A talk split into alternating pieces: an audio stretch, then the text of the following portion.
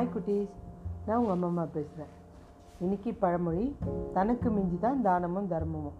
ஒருத்தன் தன்னுடைய வாழ்க்கைக்கு என்ன தேவையோ அதை நிறுத்திக்கிட்டு மீதியை தான தர்மம் பண்ணலாம். தப்பே கிடையாது.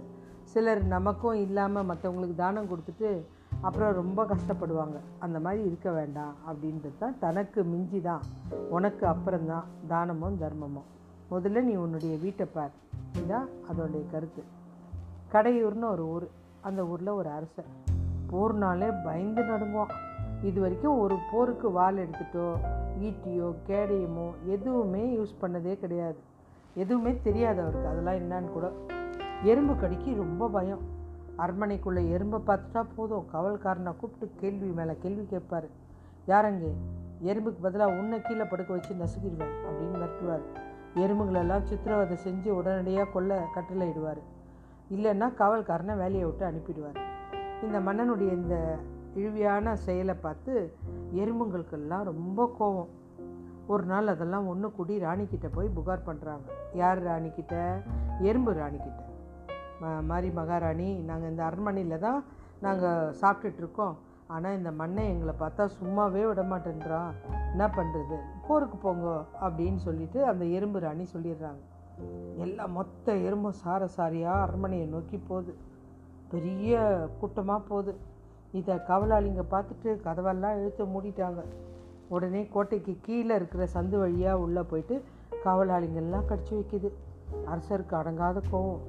பாதாள அறையில் இருக்கிற சிங்கத்துக்கிட்ட எடுத்துகிட்டு போய் விடுங்க அந்த எறும்புங்களை அப்படின்னு சொல்கிறாங்க எறும்பெல்லாம் மண் வாரியில் அள்ளி அந்த சிங்கத்து குண்டில் விசிறி அடிக்கிறாங்க. எறும்பெல்லாம் சிங்கத்தை கடித்த உடனே சிங்கம் செ- இறந்து போயிடுச்சு. அடுத்ததாக பட்டத்து யானையை அவிழ்த்து விடுங்க. எறும்பெல்லாம் மிதித்து சாகட்டும் அப்படின்னார். பட்டத்து யானையை கைட்டி அந்த கயிறை அவுத்து விட்ட உடனே யானை யானையை அந்த எறும்புங்கள்லாம் சுற்றி சுற்றி கடிக்க ஆரம்பிச்சிருச்சு. யானை பயந்து ஓட ஆரம்பிச்சிருச்சு. மந்திரிங்கள்லாம் ஒன்று கூடி ஆலோசனை பண்ணாங்க. மந்திரிங்களெல்லாம் எறும்பு கடிச்சிருச்சு.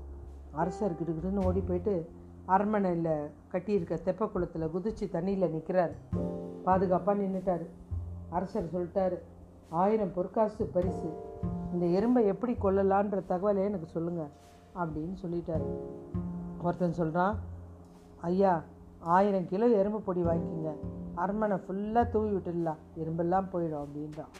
அது சரி வராது. இன்னொருத்தன் சொல்கிறான் தண்ணியை பாய்ச்சிங்க. எறும்பெல்லாம் மிதந்து வந்துடும் அப்படின்றாங்க மூணாவதாக ஒருத்தன் சொல்கிறான் இல்லை இல்லை எறும்பு கண்ணாக பார்த்து மிளகா பொடி தூங்க அரண்மனையே ரொம்ப காரமாயிடும் வேணாம் அப்படின்றார். கடைசியாக ஒரு முதியவர் வராரு.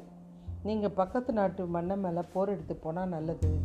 ஏய்யா நானே எறும்பு கடியில் இருக்கேன் பக்கத்து நாட்டு மலை மண்ணை மேலே போர் எடுக்க சொல்கிறீங்க இல்லைங்க அரசே பக்கத்து நாட்டில் மலையும் காடும் நிறைய இருக்குது நீங்கள் போர் எடுத்துட்டு மக்கள் நடமாட்டம் இருக்கிறதுனால அங்கே எறும்பு திண்ணிங்கெல்லாம் நிறைய இருக்குது அதுங்களை வீரர்களை அமைச்சு பிடிச்சிக்கலாம்.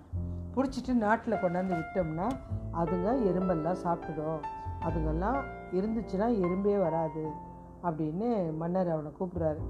சரி நீ சொல்கிற மாதிரியே நான் பண்ணுறேன் அப்படின்னு தண்ணிக்குள்ளவே பத்திரமா போரெல்லாம் கற்றுக்கிறாரு கற்றுட்டு சண்டைலாம் போடுறாரு. போட்டு அந்த எதிரி நாட்டு மன்னனை ஜெயிச்சிட்டாரு. ஜெயிச்சுட்டு அதுக்கப்புறம் எறும்பு திண்ணியெல்லாம் கொண்டாந்து அரண்மனையில் விடுறாரு. எங்கே பாரு அப்படியே எறும்பெல்லாம் காலி பண்ணிடுது. கூடிய சீக்கிரத்தில் அரண்மனையில் இருந்த எறும்பெல்லாம் காலி ஆயிடுச்சு. அதுக்கப்புறம் அரசர் அந்த வெற்றியை கொண்டாடும் போது தான் அந்த அந்த கொடியில் எறும்பு தின்னி படமும் போட்டுறார் அந்த நாட்டு கொடியில். அதுக்கப்புறம் எறும்பெல்லாம் ஏன் வந்துச்சின்னு விஷயம் தெரியும் போது அவருக்கே ரொம்ப பாவமாயிடுது. அதுங்களுக்கெல்லாம் உணவு இல்லைன்னு தான் வந்ததுன்ட்டு அதுக்கப்புறம் எல்லா உயிரிடத்துலையும் அன்பை காமிக்க ஆரம்பிச்சிட்டார். ஓகே குட்டீஸ் பாய்.